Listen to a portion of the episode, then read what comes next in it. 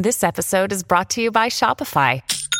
Forget the frustration of picking commerce platforms when you switch your business to Shopify, the global commerce platform that supercharges your selling wherever you sell. With Shopify, you'll harness the same intuitive features, trusted apps, and powerful analytics used by the world's leading brands. Sign up today for your $1 per month trial period at shopify.com slash tech, all lowercase. That's shopify.com slash tech. Buona giornata e bentrovati, siamo a mercoledì, benvenuti a Mr. Gadget Daily, partiamo da iOS.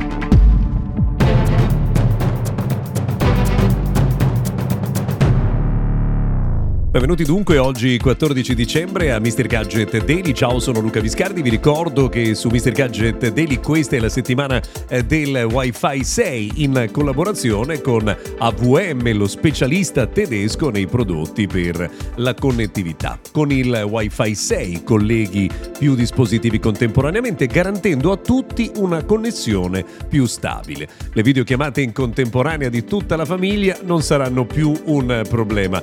Entra nel nella nuova generazione del Wi-Fi con i nuovi prodotti Fritzbox. Visita avm.it.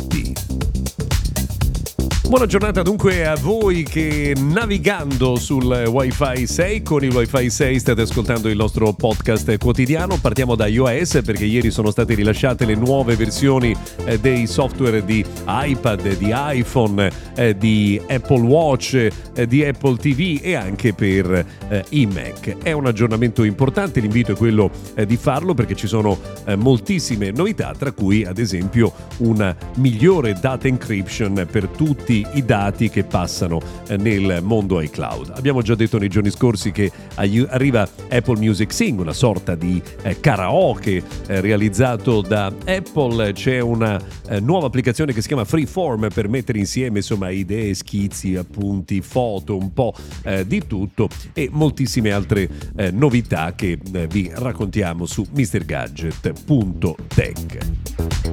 Ecco, a proposito di novità del futuro, eh, bisogna segnalare che Microsoft ha segnalato, ha più che altro comunicato che dal mese di gennaio l'applicazione Authenticator non funzionerà più su Apple Watch.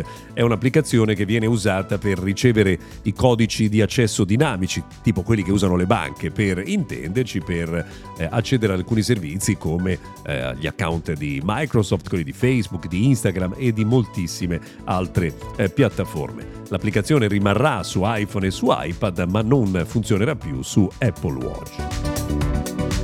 A proposito di novità per il domani, eh, bisogna dire che Instagram sta per lanciare eh, diverse novità, eh, tra cui Notes, che è una specie di Twitter eh, integrata dentro Instagram, ma soprattutto un'altra eh, funzione che in pratica clona Be Real, che si chiama Candid, eh, che permette insomma, di scattare foto senza filtro, esattamente così come insomma, vengono catturate senza tante manipolazioni. No? Questo purtroppo rientra un po' nell'abitudine eh, del mondo di Meta, del mondo di WhatsApp, eh, Instagram e eh, di eh, Facebook, quello cioè di prendere le idee degli altri ed essenzialmente clonarle. Non è una pratica che piace particolarmente, ma a cui purtroppo ci siamo abituati nel mondo digital. Eh, a proposito di piattaforme, Marco eh, Rubio, eh, che è il, uno dei senatori più eh, importanti eh, negli Stati Uniti, più influenti diciamo, sta continuando ad insistere perché il congresso eh, vieti l'uso di TikTok negli Stati Uniti. Il tema è ancora molto caldo, soprattutto legato all'utilizzo dei dati da parte di TikTok che vengono comunque trasferiti su server eh, cinesi. Questa è una battaglia ancora aperta, non è detto eh, che possa arrivare una decisione in questo senso da parte del governo americano che non sarebbe del tutto inaspettata.